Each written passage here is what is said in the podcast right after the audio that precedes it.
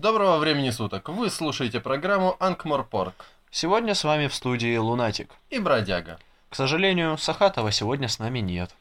Он совершенно случайно зацепил ту гору писем, которую мы получили от наших фанатов после первого выпуска. А она покачнулась, упала и сломала ему два ребра, рога, а также хвост. Так что пока он приходит в себя после внезапно обрушившейся славы, его заменит лунатик. Кстати, пока мы доставали Сахатова из-под писем, заметили, что большая их часть примерно одного содержания. Оставшаяся часть — новые выпуски эпистолии. Все хотят знать, как мы стали такими офигенными.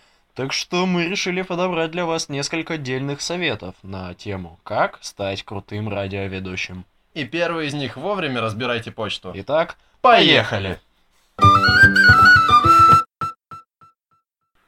Итак, следующий совет. Мы рекомендуем помнить, что не настоящее, которое хочет стать настоящим, часто становится более настоящим, чем само настоящее.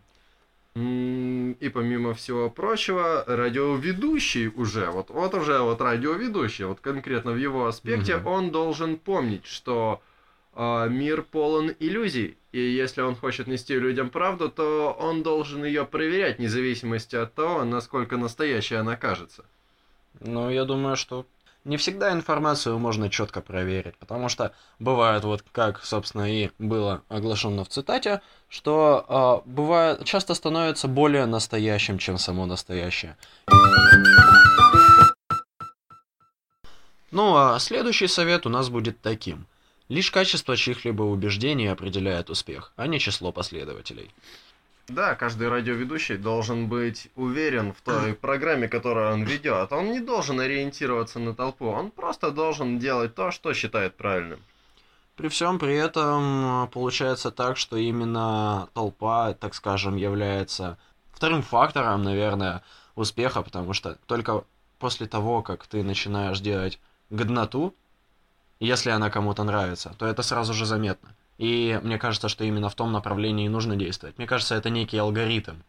Сначала а, ориентир, ориентировка на качество, то есть проверка всякой информации, а, то есть работа, грубо говоря, по канонам журналиста.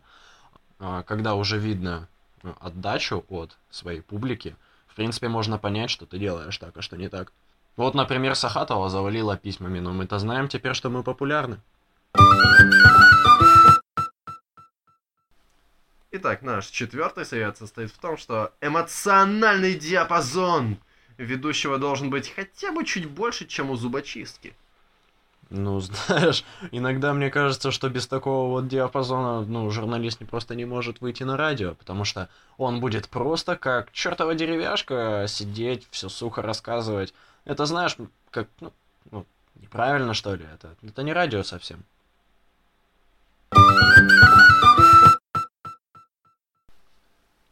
Что ж, а очередной наш совет будет таким, что ваши тропы у вас под ногами, каждый увидит свою в должное время. То есть первое, что должен сделать человек как радиоведущий, это найти свою дорогу. То есть он должен выбрать то, о чем ему действительно нравится говорить.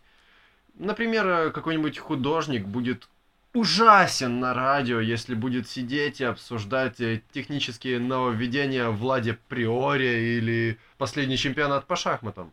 Если ты художник, ты об- обсуждаешь художество, а если ты ученый, ты обсуждаешь науку, а если ты сахатый, то пытаешься выбраться из-под горы писем.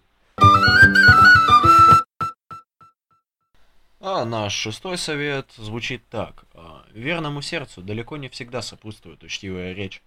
Радиожурналист в первую очередь должен думать о своей аудитории, но это не значит, что он не может э, называть аудиторию тупым стадом или вроде того. По крайней мере, если это заставит аудиторию задуматься, то это пойдет ей на пользу. В общем, фишка в том, что радиоведущий должен думать о пользе, а не о вежливости и этикете. То есть журналист просто ну, не обязан сдерживаться. Он может сдерживаться, если это не мешает его основной функции. Наш седьмой совет состоит в том, что не стоит проявлять излишнее высокомерие и брать на себя всю ответственность целиком. То есть, допустим, если где-нибудь э, произошел там тот же теракт, печально известный Францию в последнее время, То есть это не значит, что журналисты, находящиеся там, должны э, рассказывать об этом событии именно так, как будто бы они там сами все взяли и подорвали? Да. Это же последний, да, на сегодня будет у нас совет? Это последний из основных советов, да. А, хорошо. Тогда наш э, последний из основных советов это человека определяют не заложенное в нем качество, а только его выбор. То есть, если, допустим, ты ни черта не смыслишь в искусстве, но хочешь о нем поговорить, флаг тебе в руки, ты можешь это сделать. Угу, но при всем при этом не факт, что у тебя это получится. Конечно, не факт, но если тебе так уж этого хочется, ты действительно можешь этим заняться. Но ведь тогда получается какой-то, знаешь, двусмысленный совет, потому что, ну, в принципе, он не очень так уж и подходит под журналиста. Получается так, что если я там хочу рассказать о искусстве, но я при всем при этом, допустим, ни черта о нем не знаю, то как у меня это должно получиться? Да, но если ты хочешь рассказать об искусстве, ты наверняка что-то о нем узнаешь. То есть главное то, к чему тебя влечет, а не то, к чему у тебя есть предрасположенность на данный момент. Просто мотивация это наше все? Собственно, да. Отлично.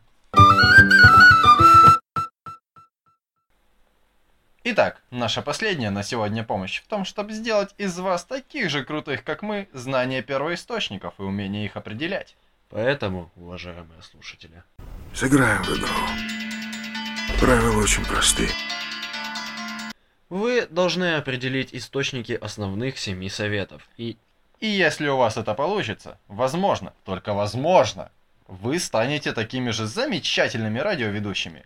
И с вами был Лунатик. И, бродяга, До до, новых встреч!